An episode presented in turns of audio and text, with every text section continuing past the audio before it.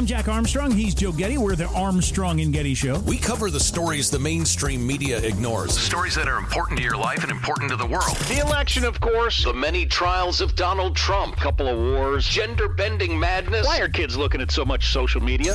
And we bring you the stories the mainstream media is on, But we do it without the left wing media spin. Listen to Armstrong and Getty on demand on America's number one podcast network, iHeart. open your free iHeart app and search the Armstrong and Getty Show to start listening.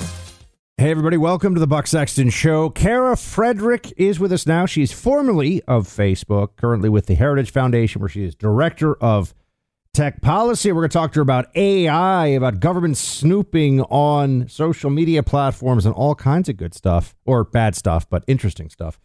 Kara, welcome. Thanks for having me. So let's start with Elon Musk recently uh, spoke to uh, Tucker Carlson on Fox. Sure you saw it.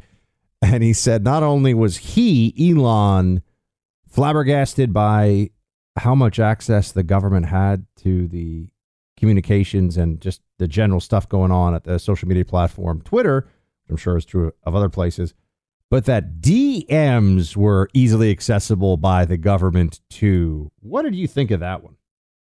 Yeah, so this, you know, honestly, it's not surprising. I mean, especially given the backgrounds that you and I had. Um, there, we do know first and foremost there are legitimate reasons, or at least there were legitimate reasons to, you know, work with some federal entities when it comes to things like child sexual abuse material. Um, you know, sniffing out the bad guys. Uh, I worked on foreign Islamic terrorism uh, when I was working for a big tech platform and before. Uh, so, you know, there are times when you want the government that is ostensibly there to protect the security of Americans to uh, maybe have some sort of access to these internal communications. Unfortunately, over the past two to three years, we've seen that uh, there's been a um, abject dereliction of duty when it comes to the, uh, you know, number one, keeping United citizens safe, and number two, um, really prioritizing the the security of Americans, um, especially from external hostile forces, uh, and instead looking inward at the American populace and uh, inflating the definition of domestic extremists and terrorism and whatnot. So, in in my mind, the government has lost our trust, uh, and deservedly so. And they have been misprioritizing when they should be looking at real, actual threats then okay, maybe we can think about some of these surveillance capabilities, but that's all gone. That's been washed away, given especially what Elon exposed in the Twitter files, and it it is very telling. I think that uh, we at the Heritage Foundation we published a report in February of 2022, and we said there's a symbiotic relationship between these big tech companies and the government. It goes as far as collusion, and any sort of collusion between government actors and these big tech companies to silence the speech of Americans should be prohibited. And people were like, "You are, oh, come on, you're just a fear monger. What are you doing?" But we've been proven right. So the fact that the government had full access to DMs and Twitter, again, we knew Twitter DMs a long time ago were probably compromised, and this just proves it. And uh, frankly, this proves the Heritage Foundation right yet again. So, you worked at Facebook. I would assume, and tell me if it's an incorrect assumption, that the very, very cozy and all too close relationship between Twitter pre Elon and the government, and as he described it, uh, effectively, it was a bloated activist orga- organization, Twitter, masquerading as a social media platform. I have to assume, and you tell me if it's not right, that the politics of Facebook, Google, all the rest are basically the same and perhaps even worse. I would say post 2016 Trump elections, that's when everything became exacerbated. Uh, so you have, you know, a cadre of us who went in before that election. Um, I EOD there in 2016, early 2016, and you know we we were there to solve these big problems like the foreign Islamic terrorism issue, and you had really talented people. A lot of time patriots. I came right out of um, a Naval Special Warfare Command where I'd been doing counterterrorism analysis as a, a targeter, and I went right into um, Facebook, sort of thinking that you know we were going to do the same thing. We were going to protect Americans and their users from this um, you know foreign Islamic menace, uh, which was taking the form of ISIS at the time. Um, and then, in I would say in 2016, something really changed. Uh, and it was Trump's election, and they just went hysterical. And the people that they started recruiting post election, you know, a lot of them went in sort of uh, thinking that they had a mandate to um, stifle the conservative voices, uh, I'd say, in America. Um, you know, prior to that, we there were some some interesting, I would say, data points when it came to the way that we did our analysis. For instance, um, and this is no secret now, um, these companies have been using um, organizations, NGOs like the Southern Poverty Law Center, uh, to actually help them formulate their policies and um, help them formulate the way that they treated specific actors on these platforms. And they thought nothing of it. They thought, okay, SPLC is an honest broker. Um, so I think that part of it is ignorance. Part of it is, you know, the sea that they swim in in the Bay Area. Uh, and then the other part of it is the 2016 election just really unhinging people and making them uh, really come in with uh, mission oriented to to sort of stifle the voices of the the people that they disagreed with. Is it fixable at these places? Like how how would you actually if if you were able to get, you know, Zuckerberg and his top lieutenants in a, in a room and they were willing to listen to reason. I mean, you know, I think Facebook has just turned I'm amazed that there's still apparently as many people using it in America as there are. I find it to be uh, like an unwieldy trash heap of nonsense. Like it's really hard to even figure out where anything is anymore. They've it all looks like it was made by a bunch of of uh, you know computer engineers, and I don't mean that in a good way. Like it looks like it's just this kind of cobbled together thing, and all of the original, just the ease and the, it's just they're throwing all this. I think it's turned into a bad user user experience and user interface. But anyway, forget about fixing that for a second. If you were just trying to fix the fact that Facebook is not fair to half of the country politically, is it possible, or do we just have to build our own build our own thing? By the way, build your own Facebook doesn't sound as crazy. Maybe it's buy your own Facebook, although it's more expensive than Twitter.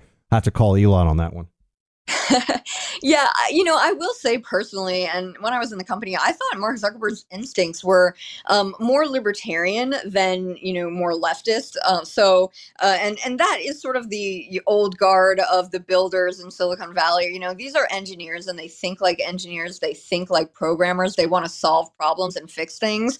Um, unfortunately, I do think that he's he's been there for so long, and he's been frankly led astray by others in the C-suite and that other sort of layer of upper management as well, who are um, very concerned with PR fires. And clearly, we know that uh, public relations only goes one way, and that's against conservatives at this point. So um, you look at that and sort of see how he's been co opted when his instincts were maybe initially good. I remember a speech in, that he gave in October of 2019 at Georgetown University where he said Facebook had to be the alternative to an authoritarian China, which was propagating its digital platforms here in the US. You know, what happened to that? That uh, that gave me a little bit of hope, but he's since um, he's since spent four hundred million dollars um, pushing certain um, uh, Democrats in elections under the auspices of these get out the vote measures. But we know that they were in you know, blue states um, going to to Democrat um, activist organizations who were then pushing only getting out the vote for Democrats. So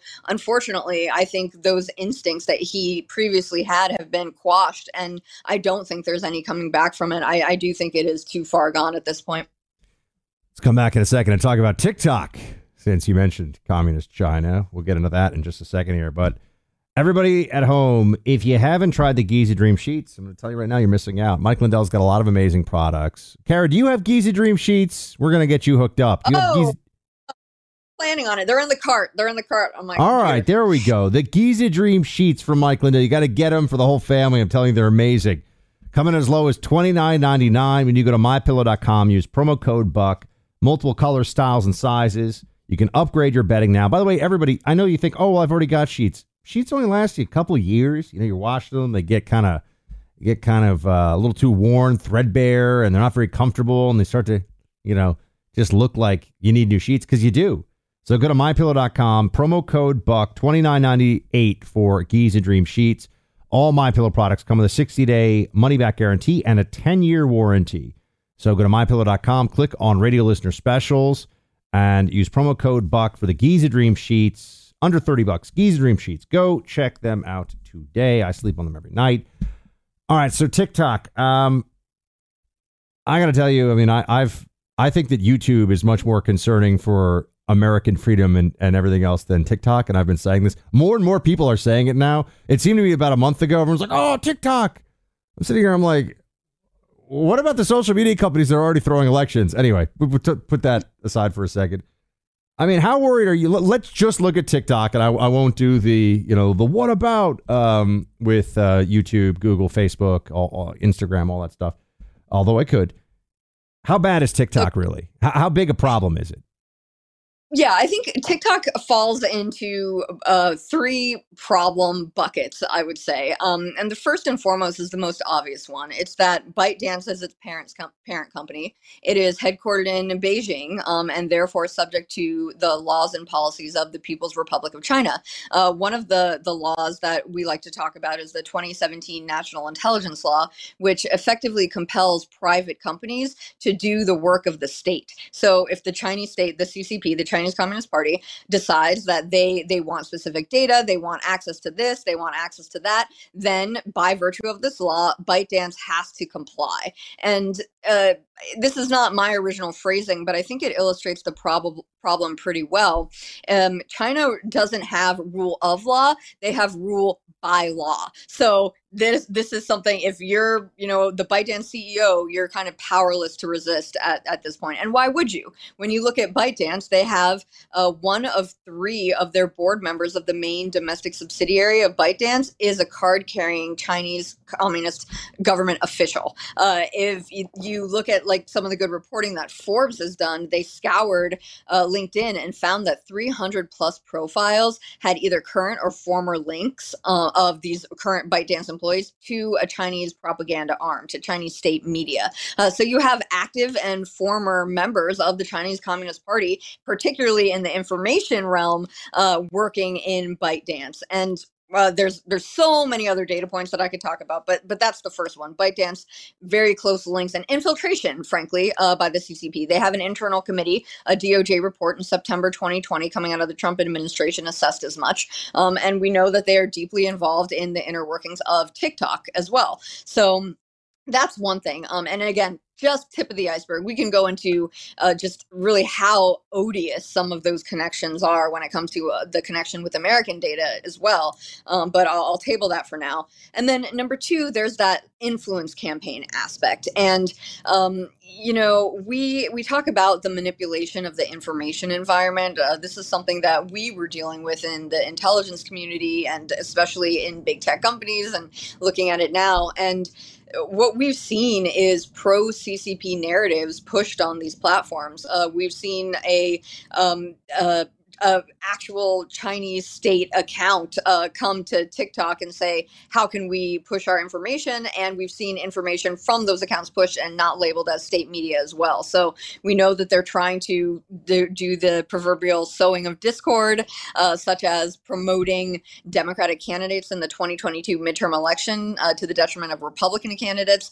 They're trying to push stories about abortion and incendiary things to help uh, sow dissent among the American population. Something everyone always accused sort of the Russians of doing. Um, so that's another aspect, that information environment manipulation. And then third, you have the kids, you know, what it's doing to children. And we know that TikTok in particular with the For You algorithm just lights a fire under these social contagions. Uh, we know that they're in bed with the transgender lobby featuring, um, you know, prominent transgender activists, uh, prominent LGBTQ activists all over their websites, um, raising awareness awareness. They're very, very open about doing this. Um, and there are pediatric hospitals that are reporting actual physical manifestations uh, coming out in patients because they use TikTok, like things called TikTok ticks, which most researchers are classifying as, you know, pure social contagion movements. So, you know, and, and this is, again, something that TikTok is very, very efficient at,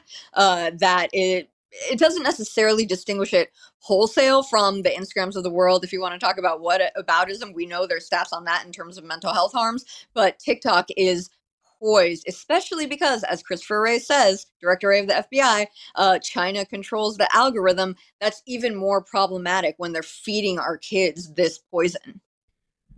But how much of the algorithm is the kids click on the things they click on, and then it's reflected back to them, right? Like, I mean, I, you know, I, I asked this because remember Russia, remember Russia collusion back in 2016? They're saying, oh, Hillary Clinton lost because Trump worked with Russia, and then they talked about the Facebook ads. I think there was like a hundred thousand dollars that were spent on these bogus, uh, you know, or Russian backed or whatever Facebook ads.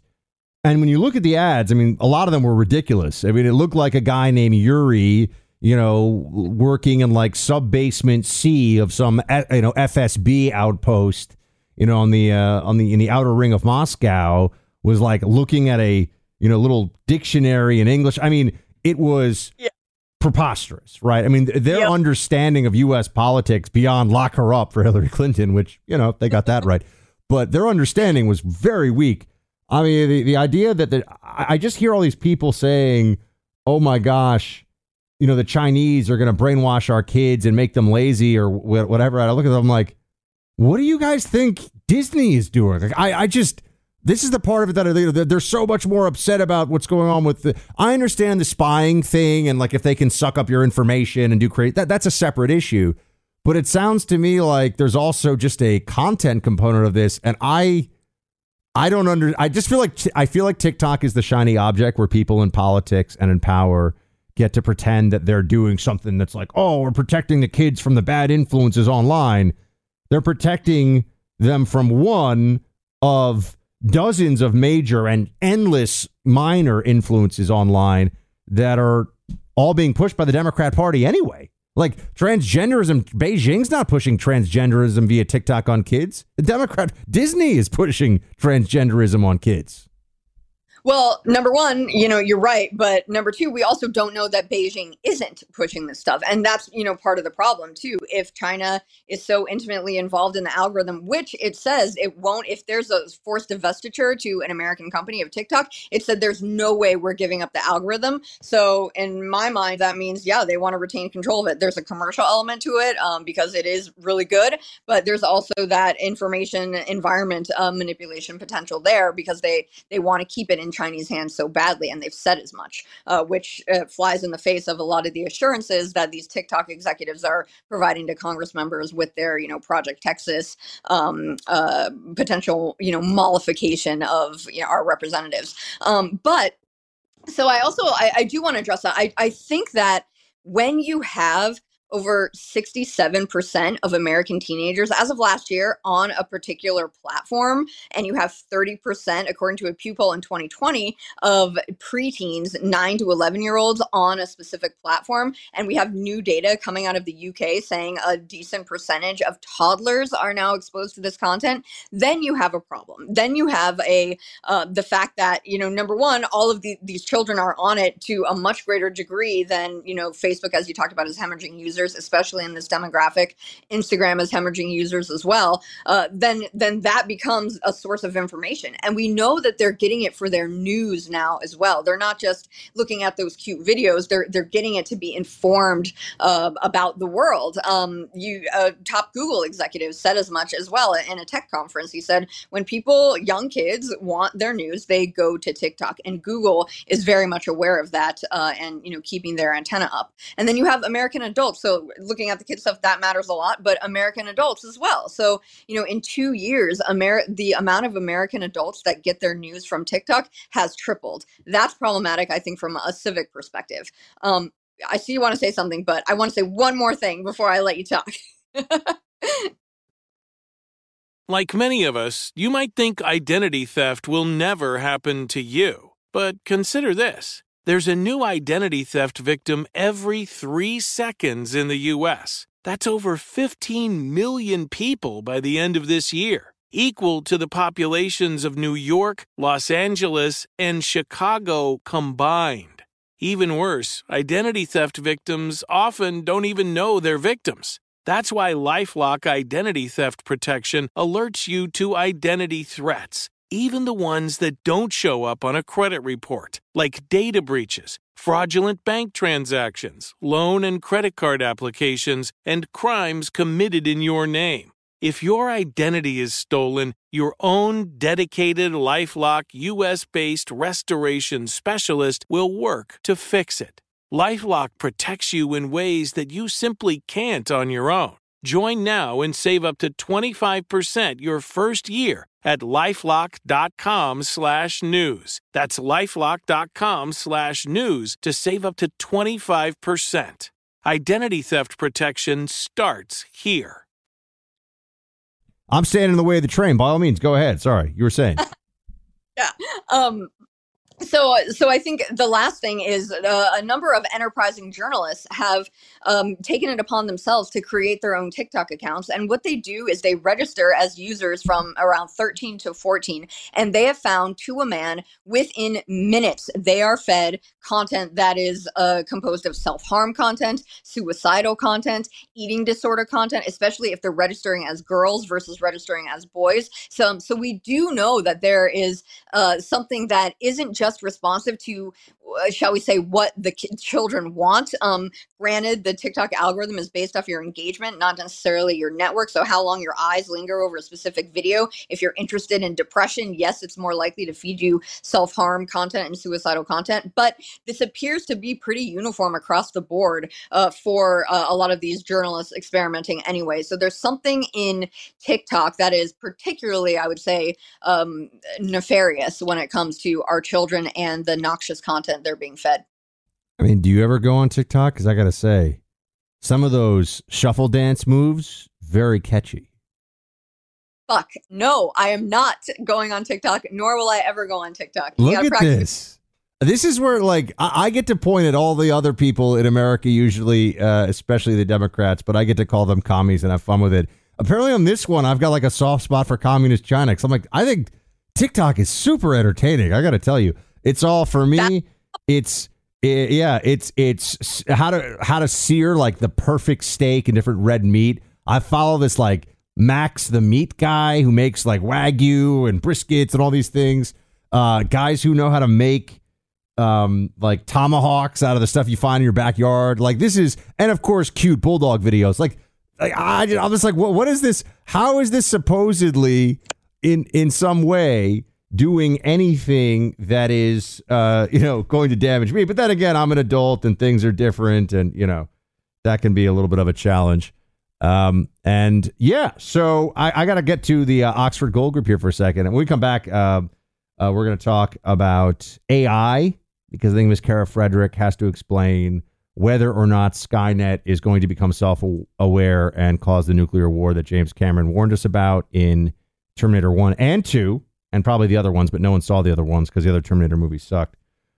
So you know, you know, there was a she knows it's true. There was a recent banking collapse, the nation's largest collapse of a financial institution since 2008. So stuff can go bad real fast. You know this, and fiat currency is pretty imperfect because it's uh, a situation now. We have inflation. We also have 32 trillion dollars of debt.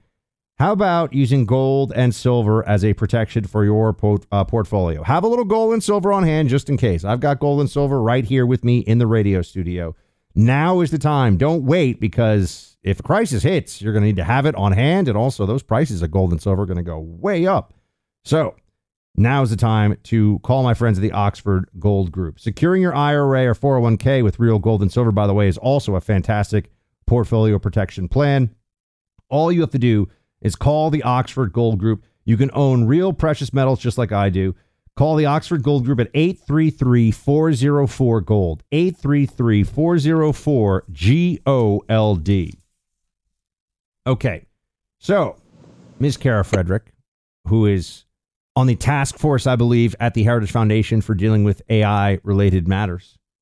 So you would you would have some insights into this. I I think that the AI is, and look, is Elon Musk both uh, wealthier and smarter than me? Yes. But I think all this stuff about how the world is going to end because of AI is pretty crazy. like, I'm looking at this, I'm like, how does this even happen? Everyone's getting all freaked out. Do I? I'm usually, actually, no, I usually tell people everything's going to be okay because most hysteria is just people wanting attention. But is AI really? I know it's a, it's a big deal and it's going to matter a lot. I'm not saying it doesn't matter a lot, but as a threat, what is the threat from AI? That's the part of this that I still haven't. No one's really been able to explain to me. It's like, oh, like it's going to hurt our democracy because of the disinformation. Watch CNN. Look what they do. Fair point. Um, and I, I do think you stand in good company uh, with with some of the skeptics. Um, you know, one of the things, as you know, in the Intel community, though, there was always that person who was like, everyone, everyone, China isn't 10 feet tall, right? Everyone, everyone, Al Qaeda is not looking at external operations. And they like are the naysayers, yeah. and everyone kind of yeah, no, their, so, like, their whole thing think, is is they're the uh, you know they're they're playing the role of um, what's the what's the word we're looking for here? You know, when you're just being uh, in opposition to be in opposition. I forget what the word is, but you know what I'm saying. Yeah, contrarian. Oh, contrarian. Oh. Thank you. They're yep. playing the contrarian. Yes. Yes, yes. So, so you know, there there's that aspect of you know the AI community as well. Um, but, but I do think there's there there's reason to be worried. And I like to quote, um, you know, two authoritarians on this matter. And I, I thought this was commonplace, but apparently not many people know that Putin a few years ago said whoever is going to lead an AI is going to rule the world. Um, I think that that's a significant um, uh, uh, discussion to, to be had, especially when Putin's saying that. And then Xi in China says, you know, we want to dominate in AI by 2030. So, you know, if our adversaries have their eye on this um, and they, they see it as some geopolitical um, strategic um, key, then I think that it's important to sort of pay attention. And the reason why I, I think they know harnessing these technologies is really going to uh, catapult them to the front of the line of, of global dominance is is because they're doing things at machine speed tends to be better uh, than doing things at human speed. And when you're coming, when you're talking about war fighting, uh, when you're talking about things like uh, even you know the stuff that the Intel pukes like us used to do, uh, that computer vision algorithms can do better. You know, instead of uh, what Project Maven tried to do, instead of a human being sitting in front of an FMV screen, you know, saying that's labeling a truck labeling a rock, labeling a car. Um, you have uh, machines able to do that. And then when machines um, can make decisions, and again, you know, the autonomous weapons that we have are mostly semi-autonomous so there's always a human in the loop at this point. and there's a lot of debate and discussion about that but when you get to the point that a machine is basically um, uh, cutting out um, all of that analytical rigor that can be applied elsewhere to do things only humans can do,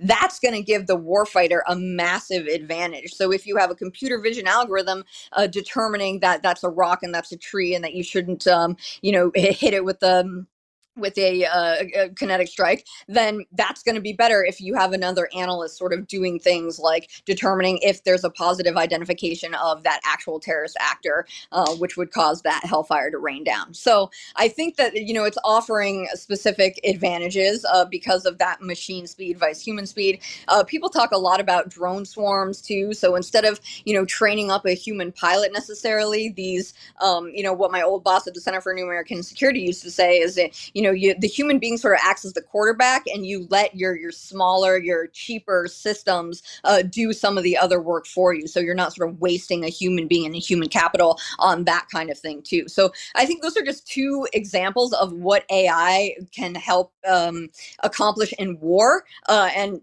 uh, we know that Xi's on a war footing. Uh, we know that Putin is currently at war right now too. So, so that's another thing. The information environment, like what you were talking about before, that's a whole nother kettle of worms, and, and we can talk about that all day as well.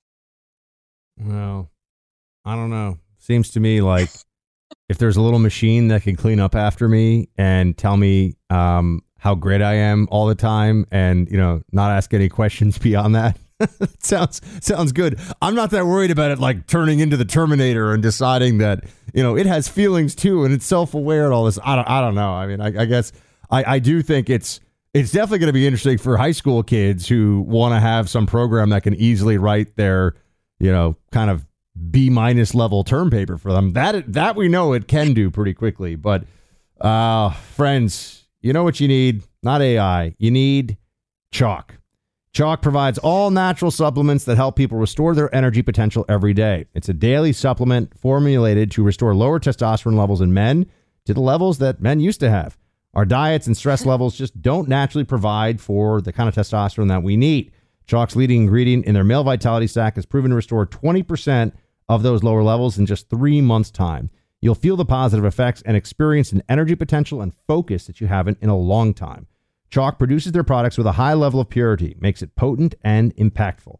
It's why the male vitality stack is as effective as it is. Sign yourself up. Take it, uh, take delivery of Choq's male vitality stack or any of the other products available via subscription. Get 35% off any Choq subscription for life when you use my name at their website. Choq.com is that website. C H O Q.com. Be sure to use my name Buck to get 35% off. Go to CHOQ choq.com. Use my name Buck B U C K for 35% off. So, Kara, when you're not uh, trying to save the internet for the purposes of freedom, humanity, and the and and world peace and all that stuff, what what else? What do we need to know about Kara Frederick? You were a Navy intel analyst. Is that what I'm getting? Because you said Vice in a way. Only people from the intelligence community ever say Vice like that. Meaning, instead, do you Oh, realize no. that no one else? You'll never come across anybody who did not work in the IC who will be like, "Well, I think that's a good idea. Vice this other idea." You're like, "Wait, what?" We're the only ones who do that. I no way. Oh man, Yeah. I'm learning bad habits. Oh, oh, yeah, oh, oh I'll give you more. I- I'll give you more. Optics. Only people from DC talk about well from this optic or from that optic or whatever. There, there are some things that the the Intel people in particular. We have this weird nerd vernacular, and I caught you doing some nerd vernacular during this podcast. So at least I know you're the real deal. At least I know that you know you were pouring over those reports, eight cups of coffee deep. Yeah, it's funny. You know, Get Smart with Steve Carell and Anne Hathaway. It's a it's a movie. It's like a I don't know spy caper, and you have the intel analyst who like finally gets his chance to like be an operations officer in the field, and he's you know talking to some operator types, and he's like, "Wait, did nobody read my report?" Like that was me. I was like, "Did nobody read my report?" Um, that person who would would go out with the the guys in special operations forces and sort of be like, "Hey, everybody, this is what we should be thinking about. Here's the target. You should go there." Uh, so I was always a civilian, a civilian intelligence officer, and um, we called them targeters when I was working with Naval Special Warfare Development Group. But um, that was, yeah, that was my job. Uh, I was an Al Qaeda analyst first and foremost, um, and all sourcer. So what they did was they Wait, like us like to like oh, oh, original original gangster, old school Al Qaeda, or the uh, AQI? Because I was AQI. Oh, you were. They brought me in to do CTC AQI, and then I got moved to OI, uh, OIA and and uh, and AQI basically. So No way. Yeah, no, Yeah. I was um I was looking guys over yeah, the original guys, um some of the guys been hiding in Iran for a little bit, um that is now out in the open. Uh and Mhm. uh yeah, when I deployed a, a couple times, that was my uh that was my thing looking at Al Qaeda um external operations um operatives. So, so, what what did you think of of Thirteen Hours, uh, the the movie? By the way, because I always thought it was so funny that the the case officers in that were like so smug, which was Um, just great. It was just great. The analysts were all sitting there like, yeah, maybe we were just back at headquarters making coffee, but like at least we respected the paramilitary guys. yeah oh i don't i don't know i had a lot of oga friends when i was out there uh Mm. so you know you you gotta you gotta keep those relationships warm uh so i was i, I liked your side of the the um uh you know But did you notice in the movie, for some reason, uh, just to really hammer it home, like one of the American case officers in 13 hours just randomly has kind of like a French accent, and he's turning around to like he's turning around to uh, you know what's his name, John Krasinski, and like all these guys who are all you know jacked and these badasses, and whatever. He's like he's like I know how to do fancy things too, like I am so cool. You're like, where did this? Where did why does is his name like like Jacques Cousteau? Like where did this guy? He's an American. Like they just I love it because those guys, uh, the the the GRS guys in the movie, like they. Oh, it was funny. The things they would say about the case officer. I'm just, I, I, I just was observing. I'm just observing. buck every time i left when we were forward every time i left the tactical operations center all the guys in a chorus would go beat it nerd so yeah it's uh yeah but you guys were like yeah, cooler we had we had our our reports and our uh, our cool stuff, you know, in the meetings that we did too. Um, so interesting. All right. Well, Kara, where should people go to check out your work and the stuff that you're up to and all that good stuff?